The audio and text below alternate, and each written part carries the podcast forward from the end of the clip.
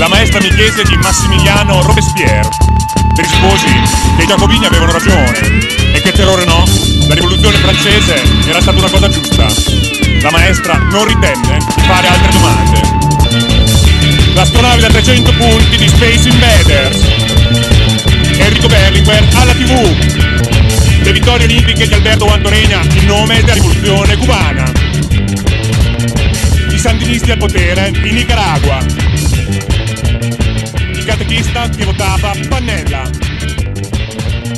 Gli amici del campetto passati da Rimanbor direttamente all'eroina alla faccia delle droghe leggere. Buongiorno, buonasera, buon pomeriggio, non so che ora è da voi adesso e bentornati allo Zazza Podcast. L'unico? Eh, l'unico podcast che sempre, dico sempre, ha come sottofondo musicale una SMR di gatti e li sentirete anche oggi. E oggi anche il temporale, quindi fa pure sound Ah, capisci, capisci. ASMR Sì, sì. rilassante. Se volete dormire, mettete questo. Quindi un saluto da Paride. Bresci. Mark e ha la storia. E oggi abbiamo con noi un ospite speciale, un ospite speciale. Speciale non lo so, comunque Jacopo Nannini, segretario dei giovani socialisti di Frosinone e candidato, candidato alle elezioni amministrative.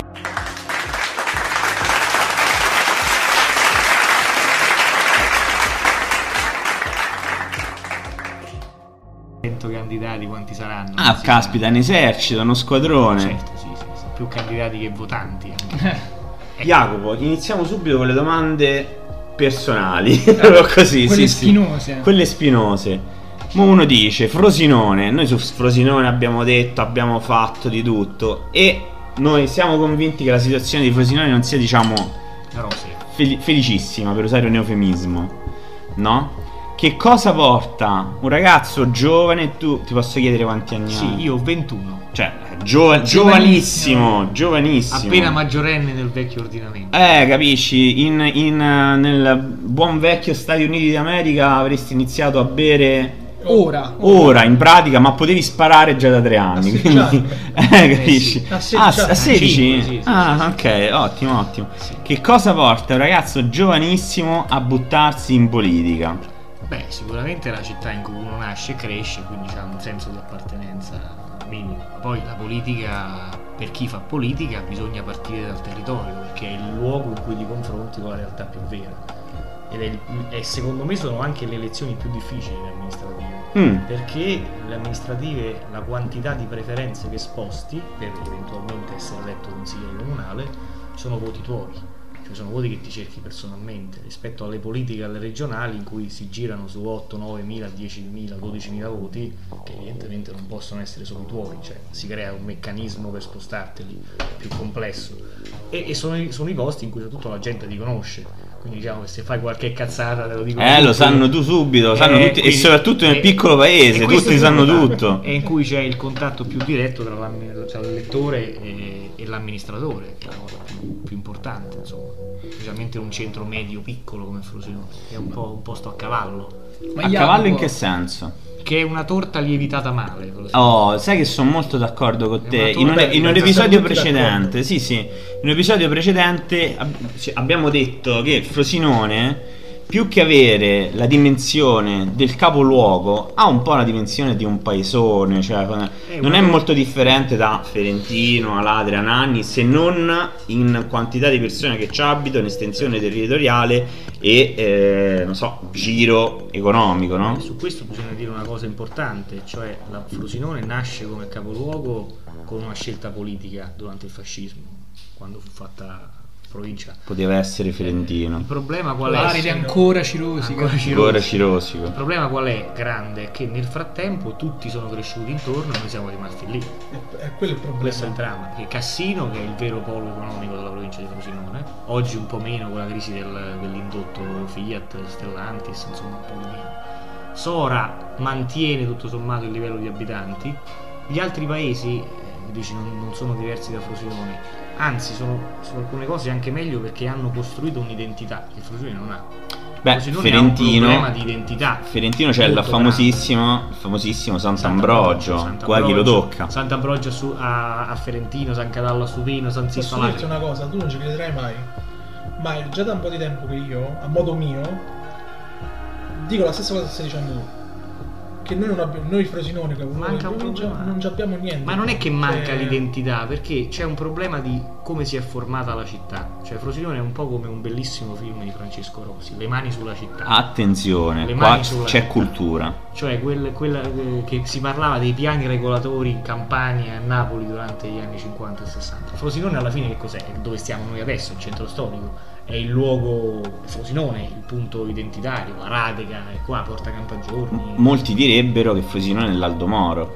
E que- quella roba lì è il problema, cioè il Frosinone Bassa nasce nel dopoguerra, anni 60-70, in cui è questa torta lievitata male, cioè Frosinone ha un piano regolatore, uno sviluppo urbano per 120-130 mila abitanti, cosa mai raggiunta, e quindi ci ha permesso di costruire ovunque, di cementificare tutto, e hai fatto una città sudamericana, cioè le favelas accanto alle ville. Ah, attimo, hai fatto una attimo. città sudamericana, cioè Frosinone hai un nodo, un nodo urbanistico enorme, cioè il Casermone. Forse qui siamo, for- questo format ci permette di parlare in maniera anche Papale, più, papale. No, anche più ampia nei tempi, perché questi, questi tempi televisivi, Instagram, cioè 30 No, no, secondi, no, 40 qua- secondi. se- La politica è, questa è tribuna politica, ci vuole tempo.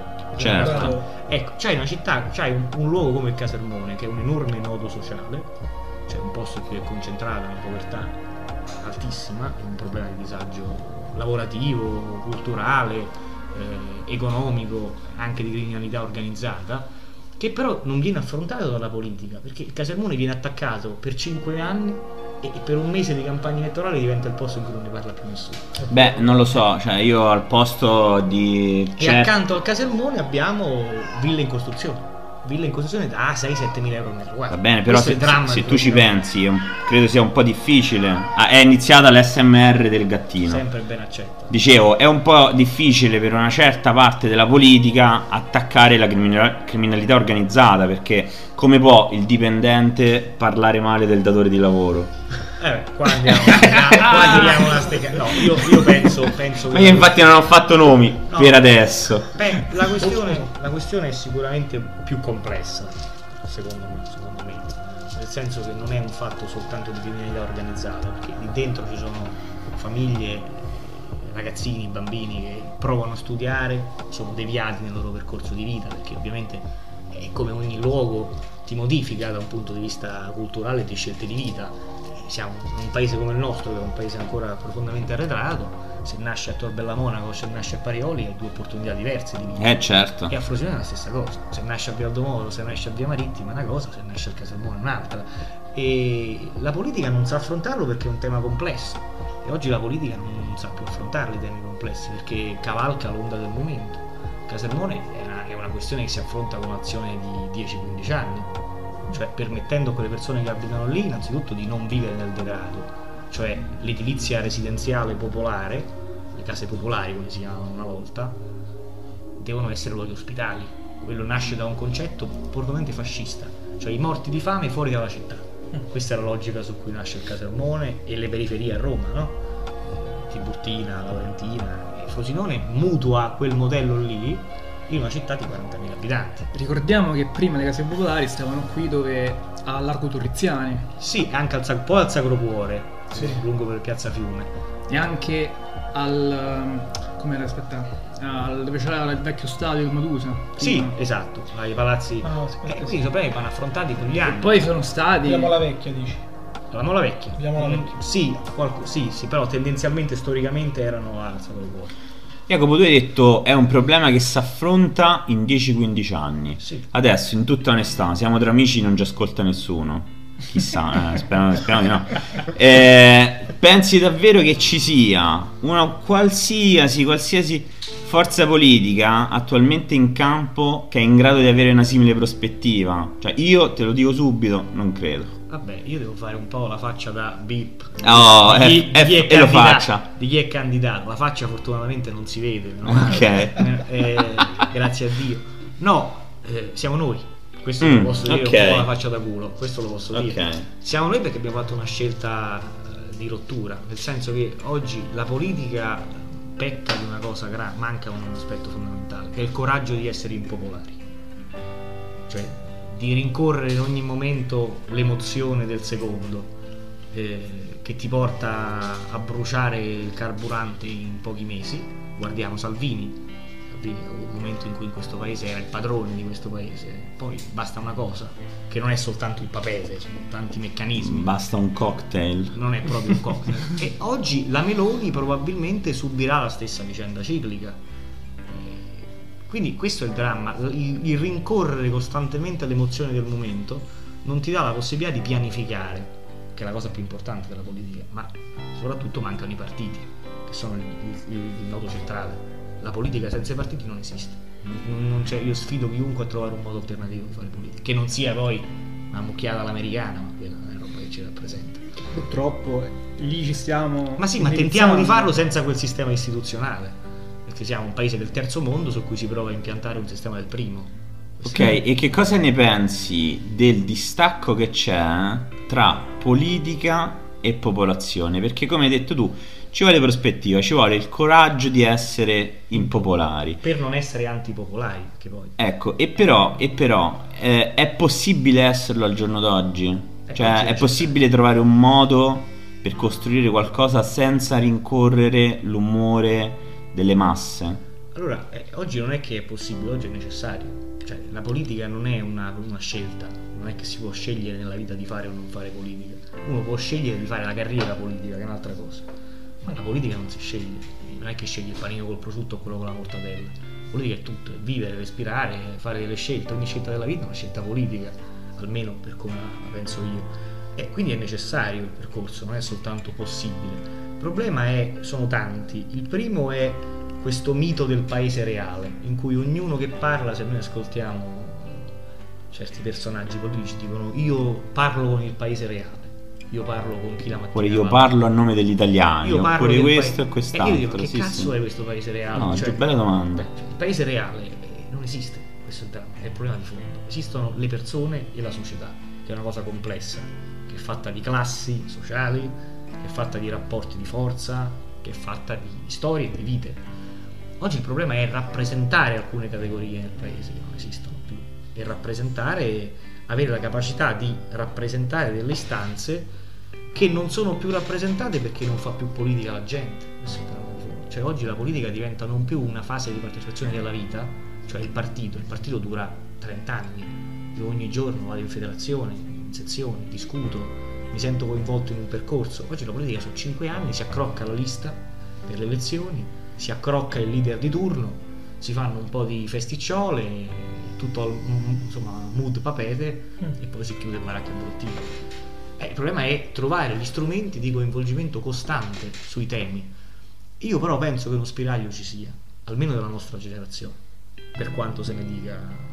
Beh, beh, beh, no, no, io penso che proprio le nuove generazioni, i giovani, i giovanissimi, siano l'ultima speranza di sto paese. Sì. Perché le, le generazioni precedenti non hanno fatto altro che magnà. Però Io vabbè, sono questo. del 2000, tu Eh? sei- tu pare no, sei- io sono più tu vecchiotto, sei del 92. 90. Lui è due. il più grande. Tu sei del Sì, 90? 96. Eh, quindi diciamo che siamo una generazione forse pari di quella un po' leggermente più lontana da un punto Sì, di sì. vista.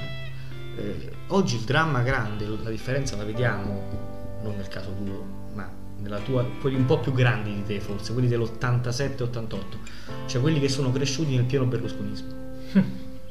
Ma guarda, ti fermo subito, ti fermo un attimo qua. In realtà pure quelli della mia età è un disastro, eh. Sì, cioè io però- a chi però- parlo però parlo. quelli- i qua- anzi, diciamo per esempio, i quarantenni, la generazione dei Ah, quarantenni, ok. precisamente, quindi avvicina anni più di te. Ok. La cosiddetta generazione X, Eh, insomma. quelli- quella generazione lì è quella che ha vissuto il momento più difficile, più buio della politica, cioè ha vissuto dieci anni di, di nani e ballerine vere, cioè Eh, il vedi? in questo Sì, paese.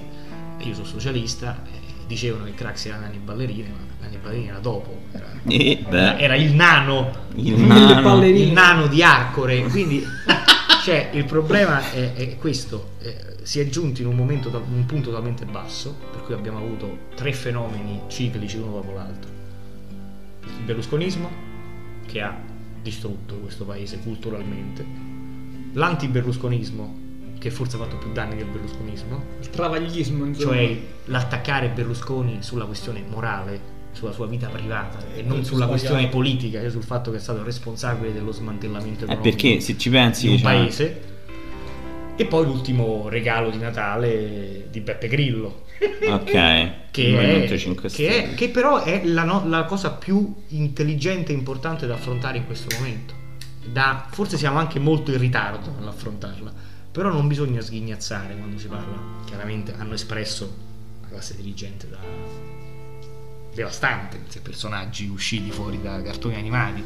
Però sono un tema da affrontare. No, no, ti correggo, uno è uscito dallo stadio. Sì, che grande, No, è un eroe, è un eroe Luigi Eh, Di Maio, cioè lui è arriva- è riuscito, è partito dal nulla e mo è uno degli uomini più potenti Addirittura è d'Italia. andato da Putin e fermati. Cioè ragazzi, è come vince la lotteria, cioè è incredibile, succede uno su quanti milioni. Certo, cioè, però ecco, due cose del 5 Stelle hanno portato avanti due questioni. Il- una forma di sussidio generalizzato, questo reddito di cittadinanza, che è stato sghignazzato nel nostro paese e ci siamo messi a ridere su questa questione. E invece era il tema più innovativo che è stato portato, l'unico tema vero degli ultimi 30 anni di politica. Cioè il 5 Stelle ha colto una questione, fornendo una soluzione sbagliata, ha colto che nell'attuale contesto sociale reddito e lavoro sono sganciati. Questo ha colto, ma ha dato una soluzione sbagliata, perché è un sussidio che non funziona, perché cerca di mettere insieme un meccanismo di sostegno attivo al lavoro e contrasto alla povertà. Chi via il reddito non trova il posto di lavoro, questo è il tema di fondo, ma ha capito un tema che le altre forze politiche hanno sghignazzato. Il Partito Democratico, che è un partito conservatore, perché tende a. No, tende a conservare lo status quo della società. Conserva quello, rappresenta il ceto della piccola borghesia italiana che è impaurita di, di- gli aggredisca risparmi la destra. La destra rappresenta un'altra piccola borghesia, un po' più incazzata, ma siamo di fronte a forze che conservano lo status quo. Anzi, paradossalmente forse la destra non è... I, veri conservatori sono a sinistra in questo paese, in questo momento. A Perché non sinistra. riescono a quella che istituzionalmente dovrebbe essere il centro-sinistra. Un tema come quello il Partito Democratico si è messo a ridere.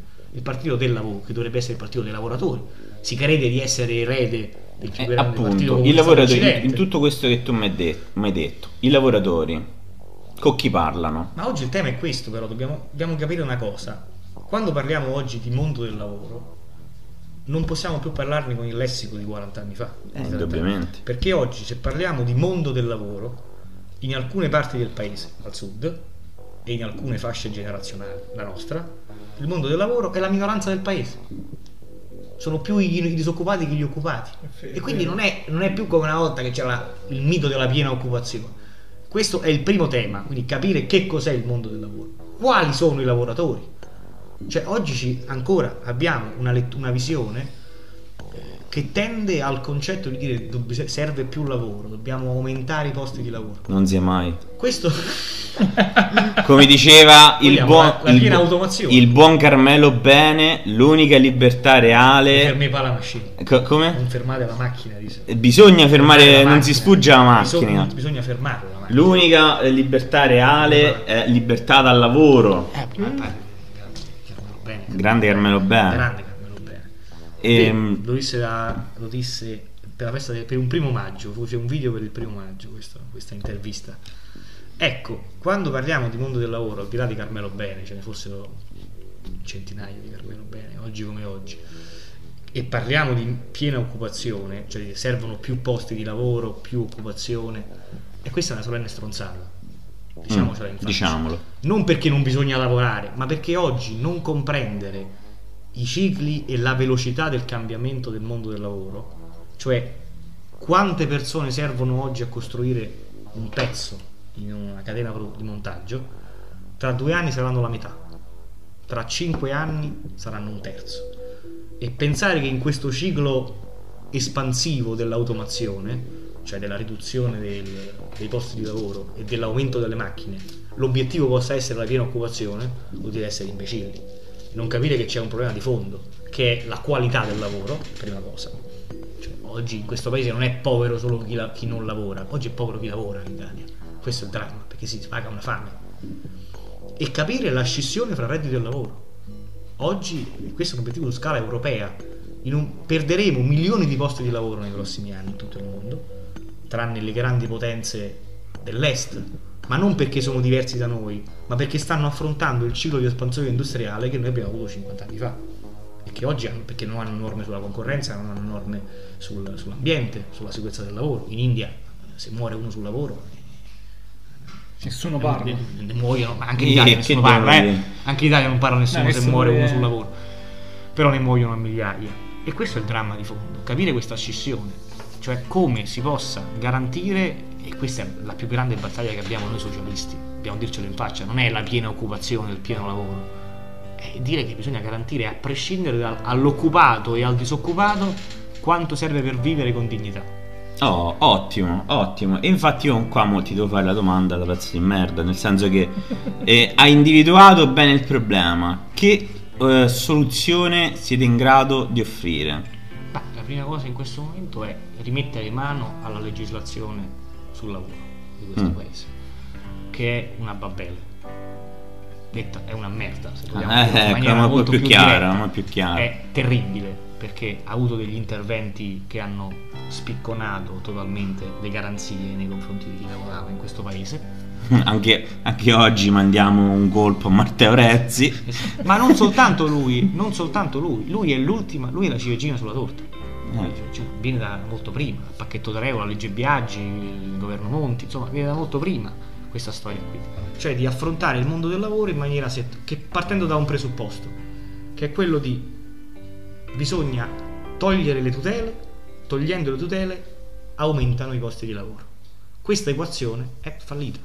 In Spagna, se, vi siete accorti di questi giorni recentemente, è stata varata da pochi mesi una riforma del lavoro per stabilizzare i, i lavoratori. Sì, sì, è andato Sono- personalmente il nostro Bresci Il nostro a studiare, a metterci una Esatto. buona parola. Ho sondato il terreno. Se guardate, se guardate le statistiche sono aumentate vertiginosamente i posti di lavoro. Mm.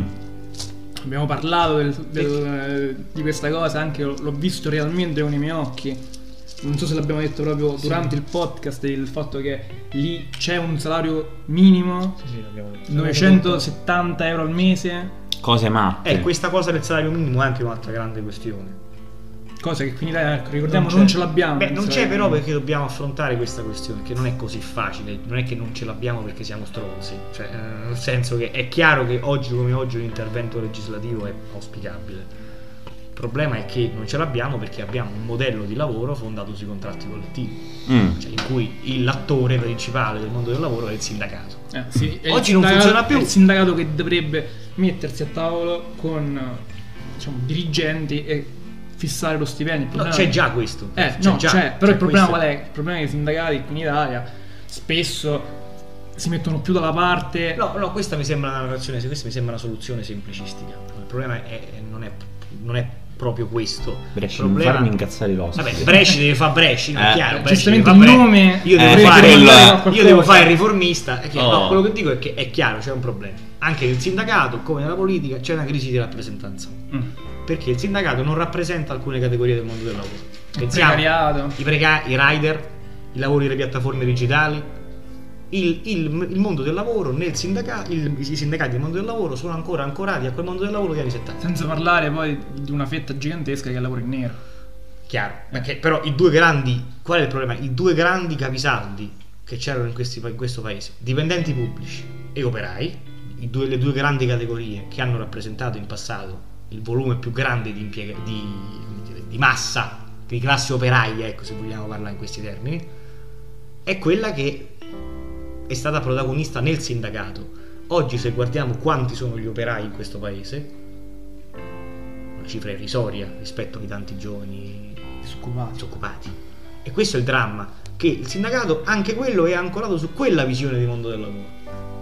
Cioè del grande capitale, cioè del, del grande sistema industriale e del pubblico impiego. Che poi questa roba qui crea un problema, crea la guerra fra morti di fame, che è quello che c'è in questo paese, la guerra fra gli ultimi. Cioè, durante la pandemia, il piccolo autonomo che dice che la colpa del perché non prende sussidi è quello stronzo del dipendente pubblico che prende 1200 euro al mese e non invece quello stronzo che stacca dividendi da 2-3 miliardi di euro Oh, durante, bravo, le- bravo. durante la pandemia. Oggi è uscito un, un, eh, un articolo del giornale, Tavares, amministratore delegato di Stellantis, la nuova accozzaglia Fiat, prende 200, non vedi una cazzata, poi 260 volte più di un operaio. Sì, sì, sì. Beh, è giusto. Ma anche di più. Questo è il dramma di oggi, che, che crea le fratture. È Detto così, È giusto. eh. Una settimana fa, Io direi 300 una settimana Forse giorni. sarà, forse sarà anche 700, non Guarda, lo eh, ricordo, ma voglio è una dire- roba... numeri. Voglio dire una cosa. Se- una, se- eh, sì, una settimana scorsa stavo vedendo le Iene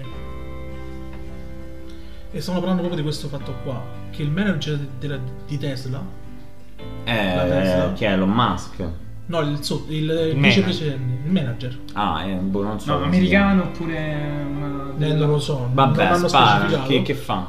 Guadagna una cosa come un miliardo di euro l'anno. Ah, Una cosa buoni. così. Eh, Brusco io lì. non so manco quanti sono. Cioè, Manco io. Ma non saprei manco come spenderli con una vita. Sì, Tu immagina che magari ci sta l'operaio che ci lavora ma è una piramide. È una piramide che ne ci so, sono 2000 dollari, se ci arriva a 2000 dollari al mese. se Marco, ci ti sei segnato, il- segna, ritroviamo il nome e così andiamo a rapire. E, No, il socio. Siete qua? Sì, sì. No, sì. raga, poi ci dissociamo. Ci dissociamo tutti. Dissociamo, sì. Mi dissocio da- anch'io. Ragazzi, detto da me fa ridere sta cosa. Eh, Ok, Dissociamo. No. ok. No, però è una questione molto grave questa perché se metti caso, ecco per esempio io faccio un lavoro di merda, io faccio la sicurezza e guadagno tipo 300 euro al mese. Per la sicurezza, quindi tipo vigilanza, insomma. No, no, faccio sicurezza al McDonald's. Ah, ok. No, non so se si può dire, penso. Vabbè, no. Salutiamo il McDonald's. Che so che Facciamo ci sei. subito un'avvertenza. Mandaci il crispy McBacon gratis. E mm, guadagno 300 euro al mese, lavoro due, due giorni a settimana, 5,50 euro all'ora. 5,50 euro. Cioè io che ci faccio 5,50 euro all'ora, cioè una cosa 5,50 euro. di merda, però che devo fare? Questo è il tema. che Ecco, questo è il tema. E, e questo è il tema di fondo. E qua torniamo. Questo una parte di paese reale. Cioè, oggi la questione è che la nostra generazione, diciamo dai 19 anni ai 35, siamo poveri come la merda. È vero. Questo è molto semplice il tema. C'è la povertà in questo paese. Questo paese che è stato un paese del, GC, del G8, nelle classifiche avanzate del G8, primo paese non ato- come dire, potenza non atomica del mondo, quinta potenza industriale del mondo negli anni 80. Oggi gli under 35 vivono come in un paese del terzo mondo. 300 euro al mese, 5,50 euro, 5,50 euro l'ora, è qualcosa di indegno. Allora, collegandomi un attimo a una delle cose che hai detto prima, no? Quando hai parlato del Movimento 5 Stelle, Sì. Dove, dove quando diciamo proprio nacque il Movimento 5 Stelle c'era chi diceva ecco, intercetta la rabbia popolare, mentre c'è chi diceva ecco, castra la rabbia popolare, perché magari quella rabbia che poteva portare a, non so, esplosioni Certo. di, di- di ma- ma- maggiori vengono incanalate nel Movimento 5 Stelle e, e in un certo senso viene edulcorata, no? Poi di fronte a alcuni problemi che hai, che hai ben sottolineato tu, ovvero nel- con il fatto che la generazione dei millennial e dei Gen Z sono le più povere. Noi prima abbiamo scherzato parlando del rapimento, però non pensi che a un certo punto una, una certa rabbia sia quasi comprensibile, nel senso che potremmo, come, come detto tu prima, alla riduzione del lavoro tra 3 e 5 anni, vedere grossi, grossi fenomeni di disordini popolari e se sì, come fare a evitare? Io- attenzione, io non pretendo che mi dai una risposta, più un'opinione, perché capisco che è una roba risposte non- difficile. Risposte possono dare non ne ho mai avute. tante mai avrò. opinioni, qualche idea, Vai. nessuna certezza. Questo è Tu che, ne, che di- dacci, dacci qualche idea. Allora, il rischio può esserci, però ecco, dobbiamo parlare in maniera partendo dalla prima cosa che hai detto, quella sul 5 Stelle che ha castrato la rabbia popolare. Mm. Eh sì, 5 Stelle sono state l'ennesima meteora illusoria, l'ennesima illusione Mhm. in questo paese, che però non è che nasce una mattina si sveglia Beppe Grillo e organizza un partito che nel 2018 arriva al 33% dei consensi. Sì. Non è una cosa che si fa così da un momento all'altro. Nasce con un percorso che c'è stato in questo paese, cioè una politica che dal 1992 in poi è stata spiccona- spicconata, smontata, eh, è, è stato demonizzato il partito come concetto e soprattutto il dibattito politico è stato sostituito con il dibattito giudiziario. Mm, e Per cui la politica, la politica si fa in aula di tribunale. Quello è un ladro, quello è uno stronzo, quello è un bastardo, quello è un puttaniere, quello... Eh, questo, questo tipo di dibattito politico ha svuotato le qualità del dibattito politico. Il Partito Democratico che oggi si definisce garantista e che attaccava il 5 Stelle sul fatto che era un partito che, come dire, osannava le manette e gli arresti, il Partito Democratico ha fatto la sua fortuna sull'antiberlusconismo. Beh, certo. Quindi questo è il dra. Di fronte a queste due ten- i- eh, eh, Forza Italia non nasce come partito garantista. Forza Italia nasce nel 94 sulla scorta di Tangentopoli, sulla scorta dell'odio della- dei- del, del- del popolo, de- degli elettori. Gli elettori. Il popolo è un concetto fascista. C'è la società, non c'è il popolo. C'è, c'è la società Ok. e le classi. Eh, dicendo questo- questi partiti non hanno funzionato, c'è il pericolo comunista e compagnia. Quindi questo ha castrato completamente il dibattito politico e che ha creato una rabbia immane nel paese. Ma questa rabbia che non è controllata dalle strutture politiche. Eh, il rischio, se noi pensiamo oggi il 9 maggio Sì. 2022, quindi siamo a 44 anni dal ritrovamento di Aldo Moro, precisamente. Se pensiamo a quella stagione, cosa è stata per questo paese? Veri rischi, disagi sociali, inflazione a doppia cifra, terrorismo. Se facevi politica rischiavi di, di uscivi la mattina, la sera forse non tornavi, ti ammazzavano per strada. Quel periodo era proprio buio. È stato Ecco. dei- Eh, attenzione che più magari di- stanno a preparare una seconda Eh, stagione. Ma lo Stato, ma lì perché ha retto la baracca? Perché c'era una struttura che si chiama partito, anzi, e anche sindacato, cioè corpi intermedi, che si sono assunti la responsabilità di mantenere il paese nella democrazia. Ma ormai Oggi questo è il Eh. dramma. Se oggi sfocia una rabbia forte, popolare, violenta, mancano le strutture per controllare quel, quel- quel dissenso e quel consenso. Jacopo. Perché i partiti non rappresentano più nessuno. qui ho una domanda.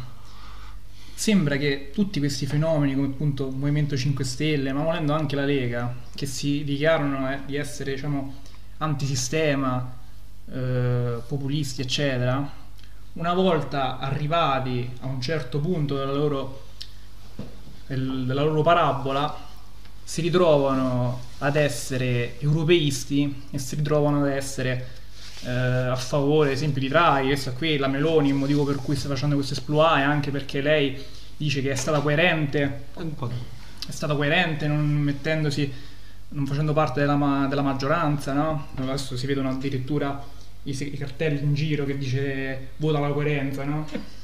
Pensa tu. Loro Beh, quelli- ha fatto una scelta, ha fatto una scelta politica. Sì, sì, no, però la mia domanda è questa. La sinistra in questo paese è quella che, la sinistra o comunque il Partito Democratico, Ecco, quindi due cose diverse. esattamente, esattamente, è quello che si dichiara più davvero convintamente europeista. Però come dicevi tu, eh, Renzi è stata solo la ciliegina della torta, prima di lui c'è stato Monti, prima di lui c'è stata Legge Biaggi e mi ricordo che quando Berlusconi venne sirula- siru- eh, Silu- silurato, Altra Eh, grandissima operazione di... venne la lettera della BCE che diceva all'Italia di fare una serie di riforme economiche, tra cui anche il eh, togliere l'articolo 3 del com'era? lo statuto dei lavoratori. Allora, Quindi sì, come fa la sinistra, anche il Partito Socialista, a essere davvero, davvero a favore del lavoro, a favore della povera gente, chiamiamola così, di alcune classi subalterne, se poi è- si trova a essere sempre e comunque europeista e quindi anche a supportare questo, diciamo, queste politiche neoliberali, neoliberiste. neoliberiste, c'è ragione, c'è ragione, Ma che vengono imposte a il sud dell'Europa e anche all'est? questa è una domanda da, da stronzo, posso? Eh, beh, beh. no, nel senso che questa è- servirebbe una tesi di laurea. Io mi ritrovo molto, molto in quello che dice Canfro, ad esempio c'è questo libro che parlava proprio di questa, di questa cosa dell'Europa, che si chiama Lo dice l'Europa, non, mi- non è vero, una cosa del genere il libro. Allora, la questione è molto molto molto complessa, molto complessa perché parte da lontano. eh, cioè parte dall'Europa è una questione che si aggiunge a mio avviso e, e non può essere affrontata come l'Europa eh, madre dei mali perché dobbiamo dirlo senza dover rendere conto a nessuno perché a sinistra non c'è il Corano non c'è la Bibbia non c'è la Torah c'è la libertà che ha garantito nelle sue sfaccettature 50 anni di pace questo va detto senza di sua lingua. Poi il problema è il come ha garantito questi anni di pace. Di pace militare ma non di pace economica.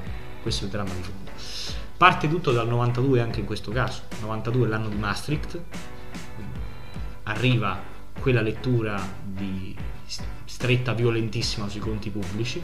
In Italia si passa da debito pubblico alle stelle spesa pubblica in deficit eh, insomma si regalavano soldi a pioggia a un sistema a un paese che cresceva perché se non ti indebiti non cresci e questo senza se e senza ma. L'austerità abbiamo imparato in questi dieci anni che è una gigantesca cretinata che ha affamato chi stava male e arricchito chi stava bene questo lo confermano i fatti non lo, non lo dico io che non sono nessuno cioè quando siamo passati nel 92 da una grande potenza industriale retta da meccanismi di partito che c'era lottizzazione, sistema di corruzione di tangenti, sì, è vero, c'era tutto quello. Ma c'erano c'era la Olivetti, c'era la Montedison, la Fiat, leader dell'automobile in Europa. Un sistema che ha, è passato dall'industria di Stato e ha fatto delle liberalizzazioni e ha messo un sistema di concorrenza, non garantendo la concorrenza, che è un fattore che a sinistra non dobbiamo avere paura di dire questa parola. La concorrenza è di sinistra, quella vera, quella in cui tutti partono dallo stesso punto. Ok. Non quella in cui uno parte già al traguardo e l'altro va a marcia indietro, che è quella che c'è in Italia di concorrenza. Ok. Cioè permettere che non ci sia oligopolio e corporativismo in alcuni settori del mercato in questo paese. Amazon non è libero mercato, Amazon è monopolismo. Puro Certo. monopolio di fatto. Quindi non c'entra nulla con la concorrenza. E lì si innesca l'Europa. C'è un'Europa che non è capace di leggere le istanze sociali, perché anche l'Europa che nasce con la CECA, trattato sul, sul- sull'atomica e compagnia, era un'Europa in cui avevi forti forze politiche. In Francia c'era Mitterrand, in Spagna c'era Soares, c'era eh, González Marquez, in Portogallo c'era Soares, Brand in, in- in Germania, Craxi in Italia, ma che reggeva quel sistema politico. Hai impiantato un sistema a partire dagli anni 90 che ha demolito completamente lo Stato sociale, che è passata ad una visione di concezione per cui meno Stato c'è, più diritti ci sono, questa è la concezione di base, quindi lo Stato meno interviene meglio è, che poi in realtà non è così perché è intervenuto, magari ci fosse il capitalismo vero in Italia, in Italia c'è il capitalismo degli amici, cioè lo Stato interviene per quei 3-4, lo scontro tra Berlusconi e De Benedetti, non c'è stata la libertà e l'arrivo del, del libero mercato. E qui si pone il problema di che cos'è la sinistra. Cioè, se la sinistra deve essere testimonianza storica, dobbiamo portare un fardello perché siamo gli eredi dei socialisti, qualcun altro è l'erede dei comunisti. Ma io non voglio fare una, una parata storica, una rievocazione storica. Quella si fa a Sermoneta, a Fossanova, è carina, la fanno a ottobre Bella, bella, tutti salutiamo. vestiti a livello medievale, io non voglio fare il medievalista nella vita. Il problema è capire oggi quali sono le giustificazioni storiche che possono mantenere la sinistra in vita e che rendono il bisogno della sinistra. Il problema è che non è che c'è stata troppa Europa, che l'Europa è una strada ormai percorsa e non si può tornare indietro. Perché oggi smantellare l'euro vuol dire morire. Il problema è che chi fa questo discorso, meglio, chi dice anche di riformare le basi dell'Unione dell'Unione Europea, viene comunque accusato di euroscetticismo da una parte della stessa oggi molto pseudo, pseudo sinistra. Oggi molto meno. Cioè questo Covid ha profondamente cambiato, questa sarà una banalità quella che dico, il Covid ci ha cambiato tutti, pirivi e tutto No, Eh, vero, beh, no? sicuramente dato- Però- è stata una bella doccia fredda Esatto. per, per tanta Però gente. ha dato un messaggio chiaro, incarnato anche da- dal Presidente del Consiglio, da Mario Draghi, che in questo momento è responsabile di problematiche evidenti nel Paese, ma che ha dato un segnale molto chiaro, che è quello di una rottura storica con il sistema che ci ha governato negli- nei, venti- nei dieci anni prima. Cioè oggi non c'è più nessuno che si permette di andare in giro come nel 2012 a dire che bisogna tagliare gli stipendi ai dipendenti pubblici, che bisogna tagliare gli stipendi, che, che il debito fa male, che il debito ci distrugge. Oggi abbiamo acquisito consapevolezza che senza indebitarsi il paese, l'Europa non cresce.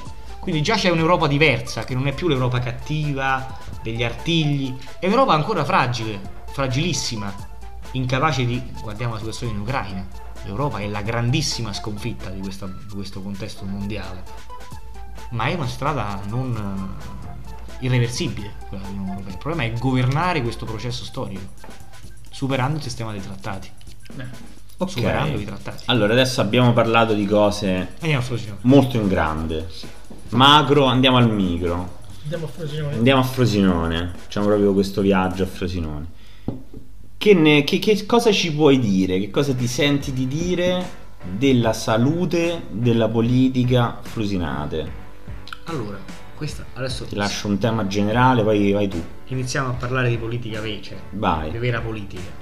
Che interessa al piccolo cittadino. Come ho detto all'inizio, il piccolo centro è il posto in cui tutti i giorni quando esci la mattina fai politica e ti interfacci. Se fai l'amministratore, se sei candidato o se hai impegno politico di qualunque tipo.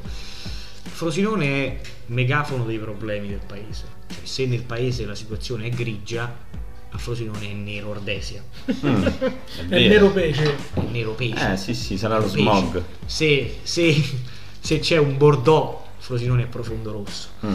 Eh, Nel senso che è un film horror. Esatto, è un film horror con dei tratti anche esilaranti, Eh, eh, per non piangere. in che- Italia si dice Una risata che- di seppellire. Quindi no, è un horror tipo Scary Movie. Esatto, eh, esatto, esatto, esatto, ha, ha colto il centro. Frosinone è scary movie. No, dicevo, in Italia si dice che eh, nulla è serio e tutto è tragico. Esatto, la situazione è mh, tragica, ma è grave ma non seria. è Eh, sì, newflyano, sì, quindi. sì. Quindi, eh, tornando insomma alla, con i piedi per terra, si pone una situazione drammatica perché la città ha perso 5.000 abitanti in 20 anni, quindi una città che su questo cola a picco, una città in cui lo stato di salute del dibattito politico è sotto i piedi perché veniamo da 10 anni di un'amministrazione che ha picconato la città, che ha devastato, che qualcosa l'ha fatta. Carità, noi abbiamo riconosciuto con grande onestà intellettuale la questione della sede del comune alla Banca d'Italia. Finalmente Frosinone ha una sede del comune, ma però vorrei anche ricordare che non ho sentito qualcuno che alzasse la voce quando se n'è andata la Banca d'Italia da Frosinone. Mm. Eh, Quando se n'è andata tempo, la Camera di Commercio e tanta dietro. altra roba. Sì, conti. Un dibattito politico in cui questa amministrazione per dieci anni, marcatamente di centrodestra, governata dai tre partiti più importanti del centrodestra e da altre forze civiche e storiche, ha devastato completamente il dibattito politico. Peggio di loro, tante forze dell'opposizione che non hanno saputo in alcun modo costruire l'opposizione. A Frosinone il 5 Stelle non è mai esistito. E questo è, questo è un altro nodo rilevante. Presentati nel 2017. 2017 non presero il partito non arrivò mi sembra all'8% nove mesi dopo il 5 Stelle prende il 34% nel collegio del Lazio. Quindi c'è evidentemente un problema di peso cioè di una politica troppo incentrata su meccanismi personali clientelari di rapporti di clientela e di, eh, di vassallaggio.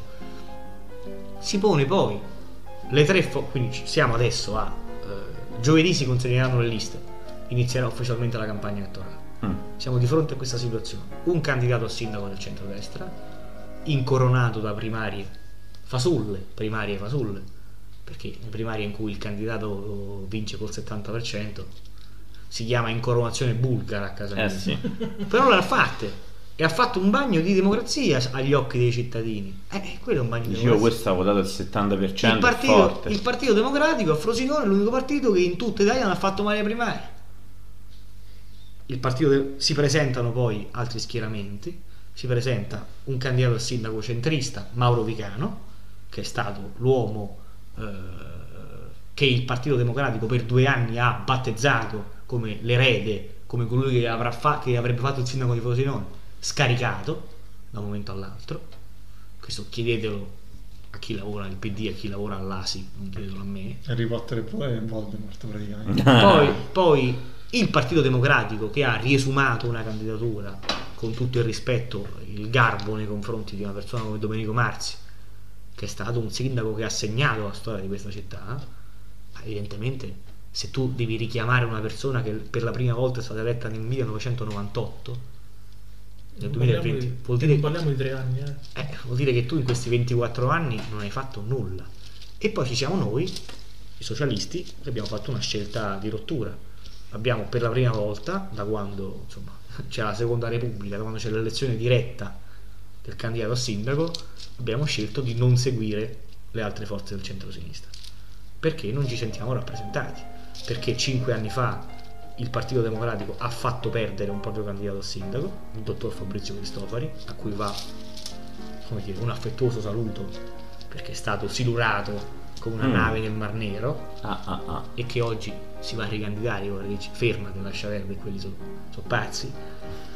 Eh, è stato fatto perdere attraverso una lista che ha fatto il Partito Democratico con 10 persone a 0 voti. Eh, e noi lì ritirammo il candidato a sindaco per favorire l'unità del centrosinistra.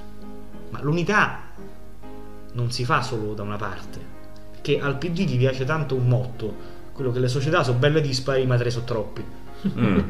Quindi sostanzialmente il centro-sinistra va bene, il pluralismo va bene, la democrazia va bene, però il candidato deve essere loro e se non è loro non si fa nulla. Questo a casa mia si chiama patto di Varsavia. Ok. Loro a Frosinone vogliono il patto di Varsavia. Noi siamo- non siamo per il patto di Varsavia, vogliamo che tutte le forze abbiano pari dignità, ma soprattutto che si parli di qualcosa a Frosinone.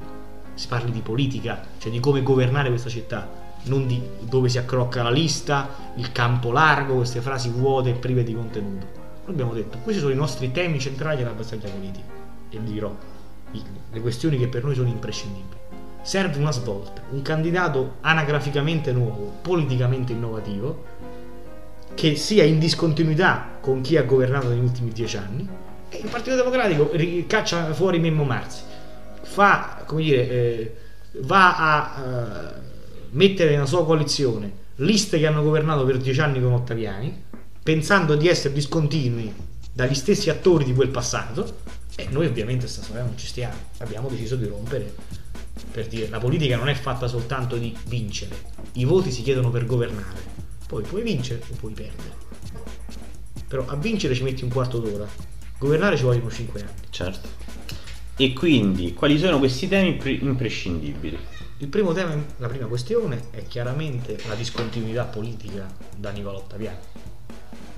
Per noi è imprescindibile essere totalmente discontinui da questi ultimi dieci anni.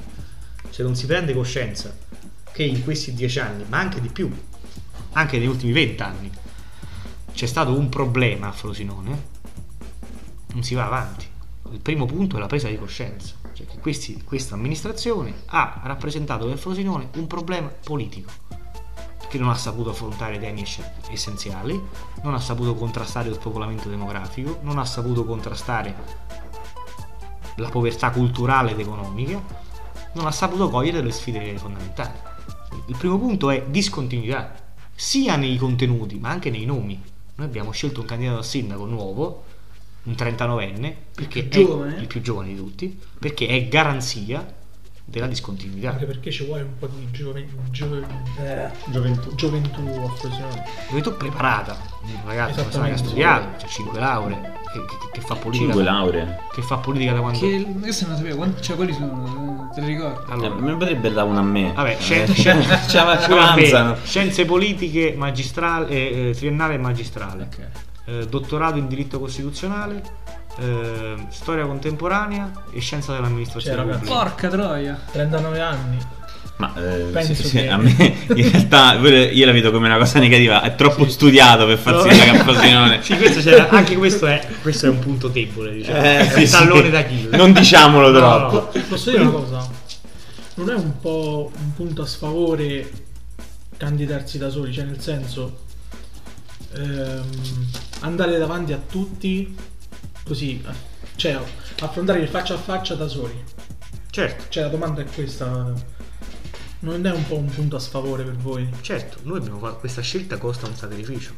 Cioè, da quando esiste l'elezione diretta del, del- del candidato sindaco a Frosinone, 1995, se non sbaglio, vado a memoria del mio studio, diciamo, storico sulla città di Frosinone, candidato Gianfranco Schiedroma contro Paolo Fanelli, centro-sinistra Schiedroma per i socialisti, tut- tut- tutta l'allora Olivo Unione contro il Popolo della Libertà, al ballottaggio perdiamo, vince Fanelli. Cade la giunta dopo tre anni, si rivota nel 98, vince Marzi. Marzi, mm, il vecchio PD che si chiamava DS, noi, la Margherita e altre liste civili. 2002 la stessa cosa, 2007 ancora centrosinistra, noi insieme al PD. Quindi questa scelta è sofferta, perché la prima volta, 2017, ovviamente noi insieme al PD, questa volta è una scelta storica, perché dal 1995 che c'è l'elezione diretta, noi andiamo da soli. Però non è una questione di narcisismo, sì, sì, perché sì. siamo belli, perché- ma è una questione per cui la politica è fatta principalmente di contenuti. Se qualcuno non si sente rappresentato, io eh, sono un anno che dico zero cemento, è la nostra campagna politica fondamentale. Fermare la cementificazione a Frosinone, bloccare le cubature di cemento armato. Sì, Posso abbiamo- candidarmi, e scusami, e, e- e chiudo. Posso candidarmi accanto a chi non ha mai aperto bocca sulla cementificazione? Posso candidarmi con chi ha costruito un meccanismo di potere e di clientela in questa regione che gestisce posti di lavoro e meccanismi di potere economico e finanziario che sono totalmente contrari. Io di notte voglio, voglio dormire, prima cosa. Seconda cosa, voglio costruire la possibilità di governare, non solo di vincere, perché il nostro obiettivo non è spartire gli incarichi a Frosinone, come fosse le mani sulla città, ma avere un progetto. La politica è fatta anche di sconfitte, ma un conto è perdere politicamente, l'altra cosa è vincere con le ammucchiate. Noi vogliamo, preferiamo giocarcela fino Una a scelta di coerenza. E Sì, poi sì, ok. c'è chi direbbe molti nemici molto onore. Eh, questo speriamo di no. Diciamo che in origine era un socialista, però si è abbastanza perso per strada. Poi si è trasformato in boia di molle. Eh sì, da là è nato. Eh, no, me lo riallacciare al, alla tua- al tuo slogan, zero cemento. Noi avevamo parlato tempo fa del dispensario Esatto. e della sua possibilità di rivalutarlo. Ah, sì, sì, è vero. Ecco, questa è un'altra questione. Noi abbiamo scritto una lettera alla ASL, che è proprietaria del, del dispensario. Ovviamente sappiamo, io credo sempre che la buona fede eh, debba esserci sempre nella vita e nella politica, perché sono un vero garantista. Per me la presunzione di innocenza c'è sempre. Ok.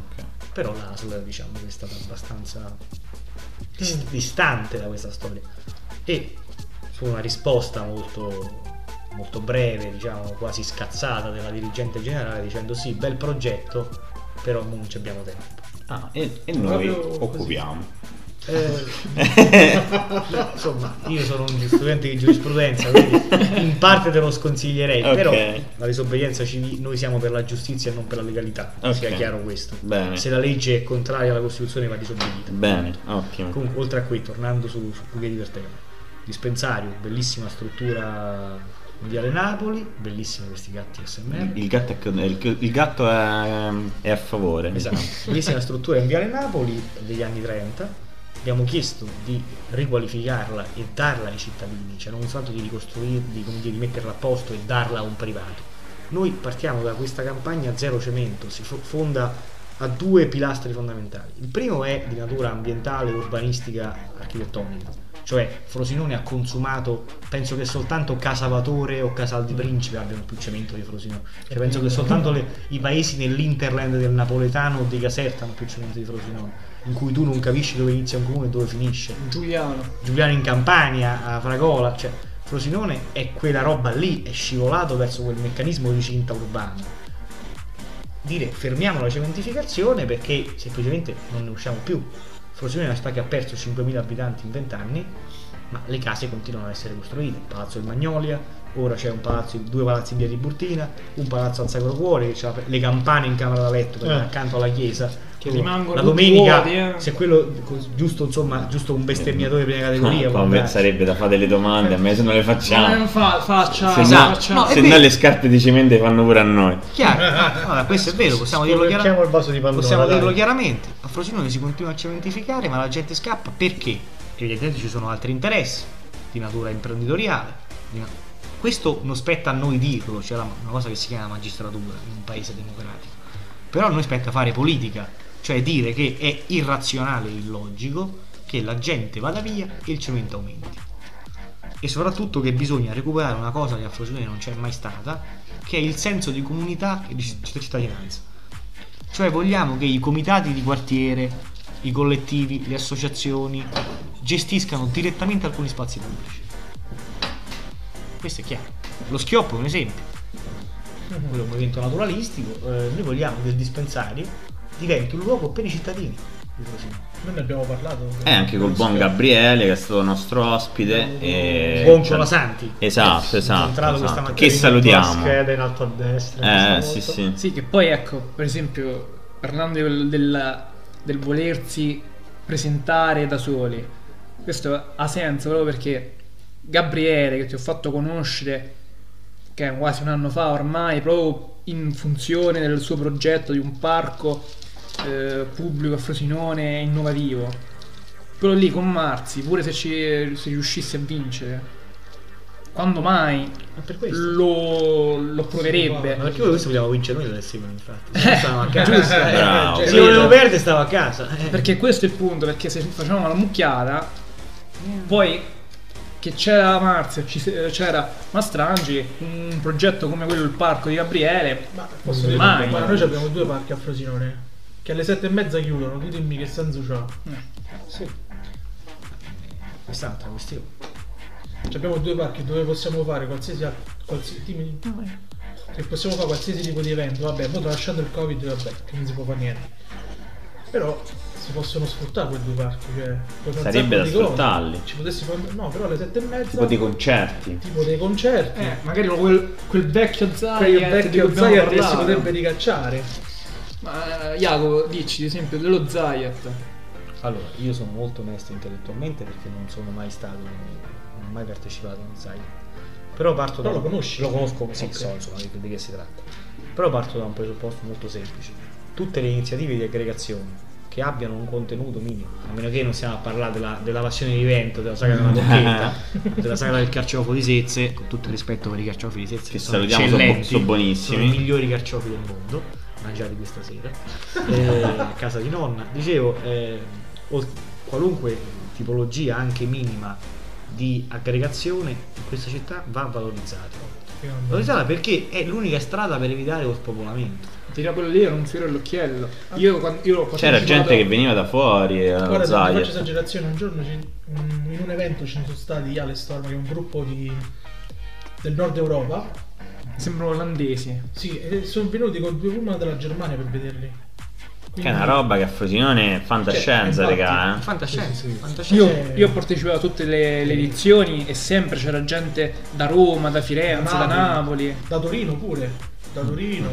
C'era un, veramente, era un fiore all'occhiello. Sì, questa è, un'altra, è una questione, eh, cioè il grande tema non è soltanto favorire l'aggregazione a Frosinone, perché se noi vediamo alcuni eventi a Frosinone hanno garantito la, eh, l'aggregazione, la passione di eventi, la terrazza del Belvedere. Il nodo è garantire una partecipazione in cui sia, specialmente il giovane, direttamente partecipe, cioè un tipo di cultura attiva, perché a Frosinone la cultura è spettatore, l'aggregazione è spettatore, è come se vai a un film al cinema. La passione di eventi, vai a vedere una messa in scena grottesca di qualcosa di nazional popolare, per carità, eh, si fa in tutti i posti del mondo, ma non costa 25.000 euro. Eh, noi ne abbiamo parlato. abbiamo parlato costa 20.000 euro. Si fa ovunque, lo paga la parrocchia, bussando a casa della gente, chiedendo 10 euro, 20 euro. No, però qua ti devo un attimo contraddire perché è costata così tanto perché nel ruolo di Cristo Ah, hanno chiamato quello vero. eh c'era Cristo vero eh quindi quello co- comunque c'erano, costa c'erano due opzioni: o chiamare no, eh, Johnny Depp o Gesù. Cioè, io penso che il Gesù di Nazareth di Zeffirelli è costato di meno. Eh, sì, sì, sì, sì. Che però è un capolavoro del cinema italiano, è una, 25.000 una pacchianata a Piazza Valchera. Tra l'altro io stavo in Spagna, processioni fantastiche, bellissime, mi hanno mandato Sì. il video di quella fatta tra l'altro sotto la mia mia via del C'è plebiscito. il Nicola, Otta- c'è Nicola Ottaviani della Spagna. Posso comunque, torniamo un attimo seri, posso dirti una cosa? I giovani qua però non hanno un punto come dici tu di fare aggregazione. Cioè, per me per esempio che io ascolto lascia- ascolto metal per esempio, Certo. no? Io non ho un punto dove andare, sì, sta il Satyricon, c'è l'Equinox, però più di quello non vanno. Ehm, sinceramente andare a me in discoteca non me ne deve, cioè Certo, vabbè, proprio oh, non ti piace. Non eh, mi non ti piace. piace, non ti piace. Però eh, cioè, se, se, se devo essere costretto a uscire con un gruppo d'amici, Certo. Ci vorrebbe una forma d'associazionismo abbiamo Eh. l'associazione Zazza Eh, questa è una questione. Questa è una questione. Si pone la. la il- che si lega alla tipologia di aggregazione. Cioè un'aggregazione che non è attiva nella città. La, la presenza di gruppi spontanei che sono in città eh, promotori di iniziative o che gestiscono direttamente, salvo quei casi di rapporti con la politica, cioè di associazioni che devono portare i voti a qualcuno che esistono ovunque. Ma il problema è la presenza di una cultura di un'aggregazione attiva in cui sia il cittadino e l'associazione partecipi direttamente. E questo è un problema di gestione e di mancanza di, di una comunità, cioè di spazi pubblici, ma anche di spazi comunitari soprattutto. C'è un luogo di aggregazione destinato ai giovani in cui siano loro protagonisti. A Frosinone non c'è un festival Oh, in cui siano protagonisti attivamente i giovani. Mi direte il festival dei conservatori, tutto il rispetto del mondo, un, eh, l'importanza dei tanti giovani che ci sono a quel conservatorio e che si impegnano e che sono il ferro all'occhiello della città. Però, amici miei, non è un, un momento che coinvolge nuove generazioni. Se guardiamo le, come dire, i capelli bianchi nelle platee, meno che non ci sono problemi di carenza di, di- carenza di melatonia abbastanza precoce, non mi sembrano giovani. Poi posso dirti un'altra cosa, tra un po' qua sopra Frosinone, noi tre per esempio, Sì. io per esempio non posso uscire più con la macchina, perché dal 21 parte la stagione del... Io abito in via Maccari, Ecco, quindi- io abito, sono uno a piedi. Quindi Quindi noi quattro, quindi noi quattro. Noi siamo i king della ZTL. oh, wow Io per esempio adesso non posso uscire, non posso andare più a lavorare con la macchina. Perché poi dici tu la picchi la sera? Dove la piccola la sera? Ah, questa certo. Perché adesso parte la stagione de... Dell'amore. de- Viene in un va. certo senso, Viene diciamo, e in un certo senso. Che chiudono tutte le vie del centro storico. Certo, E sinceramente a me mi dà in culo. Mi dà proprio fastidio. certo. Pure la domenica mattina devo stare attento dove parcheggio la macchina perché ci sta il vigile che eh, ti fa la multa. No. Allora, le abbiamo, casse comunali Eh. certo, abbiamo il Bingo. giovedì mattina il mercato. Ecco. Giovedì sera, venerdì sera e sabato sera e domenica sera le terrazze del Belvedere. Il Oh. domen- la domenica, Ecologica, la domenica ecologica. dalle 10 alle 13 e dalle 15 alle 20 abbiamo l'isola pedonale. Questo vuol dire che praticamente gli abitanti del centro storico sono come nelle riserve degli indiani. Esattamente. cioè noi siamo gli- i pelli rossa. Esattamente. Però io non, eh, tornando, questa questione è- fa molto arrabbiare. Fa arrabbiare uno in maniera molto piccolo borghese perché sono residente del centro storico. Seconda cosa perché faccio politica e ho avuto modo di parlare con tante persone su queste questioni. Questo è sintomo dell'arroganza e della, della spocchia di questa amministrazione. Per cui in funzione alta quanta gente è? Pochi voti? Non è che cazzo me ne frega di, di- di ascoltarvi o di avere modo di discutere con voi. Voi state qui perché io devo fare la vetrina. Esattamente. Ma poi parte da un altro presupposto. Il presupposto per il quale il centro storico di Frosinone è un corso che va da Osteria Santa Lucia fino a, al Mirabar, insomma.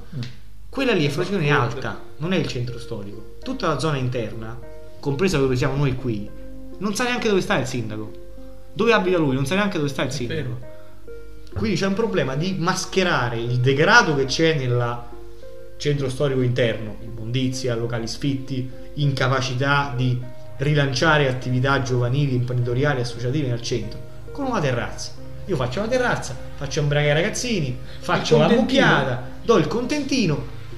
Potresti tranquillamente contemperare i bisogni dei residenti con un pass che permetterebbe il pacchetto. Io ho proposto, ho fatto anche il prodotto, abbiamo scritto eh, carta su carta. Dimostra la spocchia di questa amministrazione. Posso, raccontare- posso raccontarti una vicenda? Devi. Praticamente mio padre abita qui a 50 metri. Una eh, era il periodo dove facevano queste terrazze, no? E praticamente avevano messo eh, la sbarra, mh, diciamo la sbarra a- all'inizio Barnoci. Lo sta le dico. Ah, sì. all'inizio di Barnoci. E il vigile si è messo davanti a mio padre e non lo faceva entrare a casa. Mio padre è sceso dalla macchina e ci ha detto adesso io entro. Tu fai come cazzo ti pare. Il vigile ci ha fatto la multa. Ma poi in teoria non parte da più avanti la transizione. Eh, esattamente. Dovrebbe partire molto più avanti. Poi si doveva chiamare i carabinieri, si doveva chiamare i carabinieri e denunciare E ci ha fatto il pure vigile. 74 euro di multa. A capperi. Poteva essere contestata. Doveva No, essere. contestata, l'ha Esatto, contestata. benissimo. Poi com'è andata? Eh no, eh, Ah, insomma. papà se ne è sbattuto i culi. Scusate tutte queste parole. Ma no, no, andiamo. No, no, Sì, sì, io anche parla di essere molto prosaico perché Mio padre sì, si è rotto il cazzo Ecco. e Questo è un è passato lo stesso. Qui puoi dire tutto quello che vuoi. non c'è censura. Ma questa è un'altra questione. Cioè, il centro storico è sintomo eh, della tipologia di amministrazione che c'è stata in questi anni. Perché in tutte le città in cui si va, il centro storico è una ZTL, precluso tra- come dire, la, la circolazione a, eh, delle macchine, tranne ai residenti e ai commercianti molto spesso, o quantomeno con delle forme di contemperare le esigenze. Frosinone è, bisogna fare la sera questa selvaggia ammucchiata che io in quanto non sono un catto comunista o un francescano gli spritz mi piacciono quindi sono contento che c'è la festa perché deve vivere questa città. Ed è una Questo cosa è bella e importante perché finalmente torna gente al centro storico. Però non basta perché non è solo la festa la mattina c'è chi va a lavorare chi apre l'attività chi va a lavorare in fabbrica che si trova la macchina a un chilometro parcheggiata e la mattina è un mortorio perché vogliamo fare Disneyland di notte e Colle Cottorino la mattina e questo è il problema di fondo Potre- Potrebbe essere il titolo, il titolo di questo episodio. eh, Eh, attenzione. eh, tra Disneyland e il verano eh, Eh, questo è il piace, problema di piace. Ma fondo. poi è nel degrado più totale. Io, io passo spesso, insomma, qui eh, per l'estate, il degrado più totale, escrementi, sporcizia A varia. parte questo, pure la gente che ti rompe i coglioni mentre passi. Per Anche. esempio, la ragazza mia c'ha paura quando esce da lavoro. Certo. Eh. Ma questo purtroppo ahimè dopo le, le recenti notizie. La ragazza mia lavora a Triticum. Ah, lavora a Triticum. E, e ha paura. Infatti si fa accompagnare o da- dalla proprietaria o dal proprietario. Quando è il sabato e la domenica sera. Perché c'ha proprio paura delle persone. Ottimi cornetti.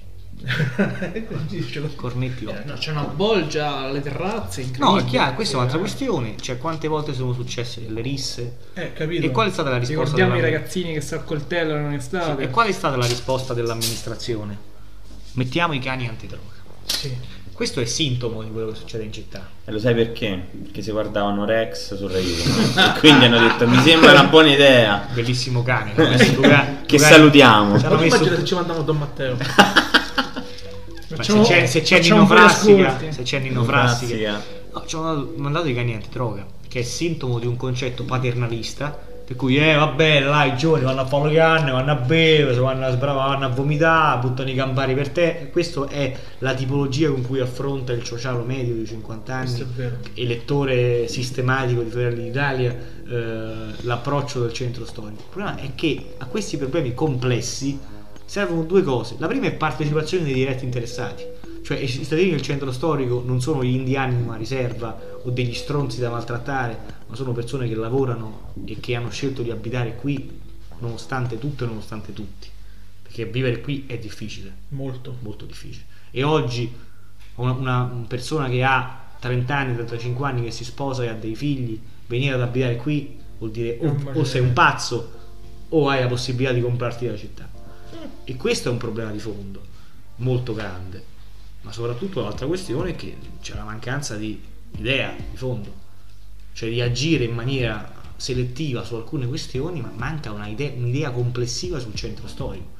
Noi abbiamo detto tutti i locali sfitti che si trovano dentro. Facciamo una provocazione.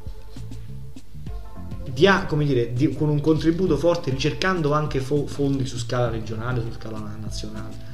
Eh, aiuto a quei giovani che aprono delle attività, ma non soltanto il bar dove ti vai a pigliare il caffè, ma spazi di coworking, Oh. Oggi una persona che fa ad esempio, che posso- io ho un caro amico che fa il massaggiatore, eh, il fisioterapista massaggiatore. Se, se oggi volesse aprire, come dire, volesse fare una propria attività, aprire una propria attività, eh, quanto dovrebbe pagare? Affitto, bollette, corrente, luce. Che qualcosa Spazi- potrebbe dirla pari. eh. Eh, Anche pari. un mese non parla. un, un- ti chiedo un goccio. Diciamo che i costi, i costi Grazie. ti distruggono. I costi ti distruggono, ma poi come immagino anche ad esempio un tatuatore, eh, ma qualunque attività commerciale, attività d'autonomo, spazio culturale, il co-working, il lavoro cooperativo è, una è- è un, una- un- un aspetto avveniristico fondamentale che permette di abbattere i costi e di migliorare la qualità, però serve progettazione. Se a Frosinone il massimo è la passione vivente, eh, è una visione chiusa. E poi qui si mette la cosa più importante che ah, mi sono dimenticato insomma ho dolosamente omesso eh, la proposta più importante che noi facciamo che è quella dell'idea della città intercomunale del grande, del grande capoluogo. Cioè, siamo in un luogo in cui quando a Frosinone c'è il blocco del traffico a Ceccano fanno i rally cioè eh, questa fu successa una volta sta cosa. Il Stato intercomunale è un'idea di realizzare un consorzio di città attraverso lo strumento dell'unione di comuni che ci dà il legislatore. Per creare i singoli comuni restano autonomi perché non si possono fondere, cioè servirebbe per fondere il comune una procedura amplissima, ma si crea un'unione di città che permette di mettere in comune eh, vari servizi abbassando i costi. Unico servizio di immondizia, unico gestore per, per- per lo scuolabus, per la scuola, per il trasporto pubblico. E soprattutto dà una dimensione di un'area di 150.000 abitanti che in una regione in cui è Roma con 3 milioni, Latina con 120.000, torna ad avere un peso politico amministrativo. Invece qua siamo ancora al campanile, che quello che abita a Scifelli non può vedere quello da Colleleo, quello che Beh, sta a Tecchiena non può vedere quello che abita a, a Laguccio, ancora con questa lettura dei fatti arretrata e non, che, che- come dire, non guarda in faccia la realtà i problemi del mondo di oggi. Diciamo che Tutto noi- chiaro. Io qua suggerisco un po' di consigli per gli acquisti. Poi di solo un'ultima cosa. Che forse vado a aprire un nodo. un- come si può dire? Si può dire un nodo dolente? si può Vai. dire? Boh, spara. Diciamo che noi siamo Tasto dolente. moderni solo per lo stadio. Ah, questo per dopo, trattieniti. Allora, volevo farti questa domanda. Allora io seguo il calcio, non l'avevo mai visto, seguo il, Frosinone da tanto tempo. Però di moderno noi in questo momento abbiamo solo, solo lo stadio. E volevo sapere da te cosa ne pensi tu dello stadio appunto? Ah, questo è un nodo, un- insomma, un nodo molto, un tasto molto dolente, eh, su cui eh, io non mi sento di criticare in maniera violenta eh, il fatto della partecipazione con soldi pubblici a quella realizzazione. Non mi sento di criticarla in maniera violenta perché lo stadio di Frosinone è un gioiello ed è un'ottima realtà. Il problema è che di fronte alla situazione come dire, complessiva, eh, finanziaria e delle necessità della città, forse era una cosa da affrontare in maniera diversa. Però ti ripeto, io voglio essere onesto intellettualmente e come ho riconosciuto il fatto che la Banca d'Italia, che tanti hanno contestato, la proposta della Banca d'Italia di realizzarvi la sede comunale è una proposta dei socialisti di tanti anni fa. Oggi che l'ha fatta questa amministrazione io non posso dire di essere contrario, nonostante il prezzo sia alto, ma finalmente Frosinone ha una sede comunale. Eh, alcuni costi sono, vanno sopportati. Quindi complessivamente non mi sento di attaccarla profondamente, forse va valutata meglio l'aspetto della compatibilità finanziaria ed è una questione da, da affrontare. Eh, Abbiamo parlato tanto della passione vivente menzionata più per farci una risata sopra piuttosto che per parlarne seriamente, però voglio prendere la palla al balzo e chiederti della critica che muoveste anni fa al costo che poteva essere utilizzato per scopi ben più utili. Allora, vi faccio un resoconto, diciamo, della situazione. Ehm, 2018, eh, io ero all'epoca coordinatore provinciale del sindacato studentesco, rete degli studenti medi, e tenemmo un incontro con l'amministrazione comunale, con il sindaco, che ci convocò alle 10 di sera, quindi con profondo sgarbo e la solita villania che ha contraddistinto questa amministrazione. di ricevere degli studenti alle 10 di sera in mezzo alla settimana a dicembre, eh, era il 18 dicembre, una cosa del genere. Ehm, dopo che noi esponemmo delle criticità, fummo ricoperti di insulti da parte del sindaco, ovviamente essendo un incontro privato non c'erano una roba pubblica Non che c'erano uscita. giornalisti. Noi contestammo, facemmo anche un comunicato di, di dura accusa nei confronti dell'amministrazione, dicendo, Cartone in bocca al sindaco. No, quello ancora quello no, no. ancora no.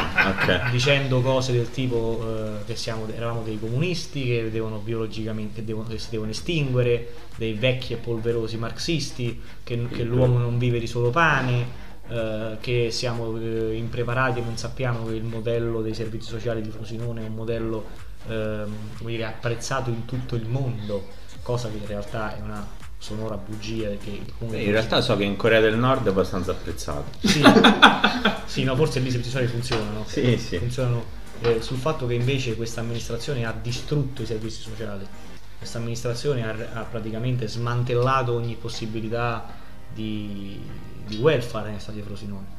Li fummo violentemente attaccati, dimostra la modalità con cui questo sindaco affronta le cose, cioè un atteggiamento da sceriffo da potestà eh, piuttosto che da sindaco e che dimostra chiaramente qual è la tipologia, la qualità di discussione facciata in questa città.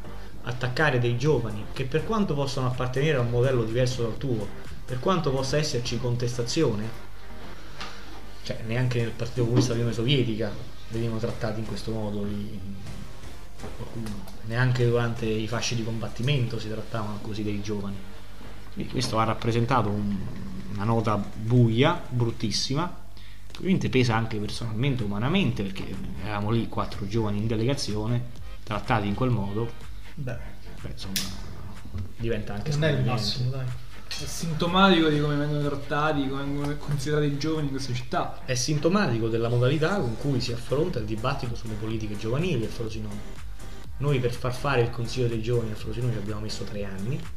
Eh, al forum dei giovani eh, sono successe delle cose allucinanti, il vice sindaco entrò bestemmiando, eh, forzando il seggio dopo la chiusura. Me ne hanno parlato proprio Eh, l'altro eh. giorno. siamo riusciti, siamo riusciti combattendo, avendo atta- essendo attaccati anche da forze giovanili di centrosinistra, non solo da forze del centrodestra, a vincere quelle elezioni. Qui Ah. Bresci qui presente è consigliere dei giovani al, co- al Consiglio Comunale di Frosinone.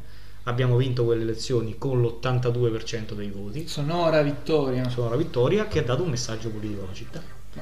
Rilacciandomi al discorso del forum dei giovani, per dirti, è arrivato il vice sindaco all'epoca a seggio chiuso da 5 minuti, 10 minuti No, erano. non si capiva se era già stato chiuso o comunque in Eh. chiusura. Sul fatto Ah, che il voto sulla regolarità io non lo metto in dubbio perché insomma c'erano pubblico ufficiale, pubblica fede, c'erano dei verbali e compagnia. Fatto che entra in quel modo e Eh. c'è un'ingerenza così forte nei confronti delle giovanili. bussando a tutta forza sul seggio dicendo deve votare mio nipote A Frosinone c'è un Veramente. No eh, poi è Cioè- uscito qualcuno dicendo aspetti ma guarda il seggio è chiuso e ha fatto oh ma tu che cazzo stai a parlare guarda io sono il vice sindaco mi voti deve, deve votare E, e tu non gli avete risposto, sti cazzi. No, a io non Frosinone c'ero ancora, non c'era raccontato. ancora. C'è un assessorato alle politiche giovanili che è stato costruito, costituito durante il 2017. Questo assessore si è presentato molte, pochissime volte in consiglio comunale. Ma la cosa drammatica è che se noi leggiamo il bilancio del comune di Frosinone, l'ultimo approvato, forse c'è qualche spiccioletto, ma negli scorsi bilanci eh, di programmazione e compagnia di Frosinone, 0 euro sono i soldi destinati alle politiche giovanili. Che istituto dice a fare? Come se compri la Ferrari ci metti la benzina. Cioè, cioè ci metti la Beh, garage. cioè, cioè, nel senso, eh, almeno, come posso dire, no- non hanno mentito, non gliene frega un cazzo e l'hanno detto. Cioè, No, eh, no, no, hanno sì. mentito, perché hanno, hanno mentito perché hanno costruito un assessorato ad hoc soltanto per farsi belli e per fare eh, Eh, eh. lo slogan di facciata che di Frosinone si pensa ai giovani, ma poi in realtà nella, nella No, si pensa ai no? giovani, si pensa a magnarsi tutto prima che arrivino, Esatto. come quella vecchia barzelletta di Pierino. Bene, Jacopo, grazie, grazie per tutte le informazioni che ci hai dato, le idee che hai proposto, grazie per ehm, la tua presenza qui oggi. Dacci un, un ultimo concetto finale, dici e dici anche di- anzi non tanto noi ma quanto i nostri ascoltatori, chi votare. Vabbè, un appello al voto, se mi è permesso. Vai, fallo. È chiaramente per Vincenzo Iacovissi, candidato del Partito Vincenzo Socialista, Iacovissi. candidato del Partito Socialista Italiano, unica candidatura valida in questo momento che può rappresentare un punto di discontinuità storica nella storia di Frosinone. E in consiglio comunale sono presente io, sono candidato io. Se sarete così bravi a darmi anche la preferenza, insomma, quello- Come avete visto, preparatissimo. cercherò, cercherò di dare insomma seguito a quello che ho sempre detto perché non vivo di questo penso che la politica sia un servizio una missione che va portata in fondo insomma per quanto possibile NA, NN, come la cantante No, eh, non vi potete cantante. sbagliare. Bene, e con questo un saluto da Paride. Bresci. Mark, Ci vediamo a fine campagna elettorale. chiaramente sperando che con Iacovissi sindaco di magari festeggiamo insieme. Un Eh. saluto anche da. Ripetiamo. da Jacopo Nannini Nannini, alla Ah, prossima. grazie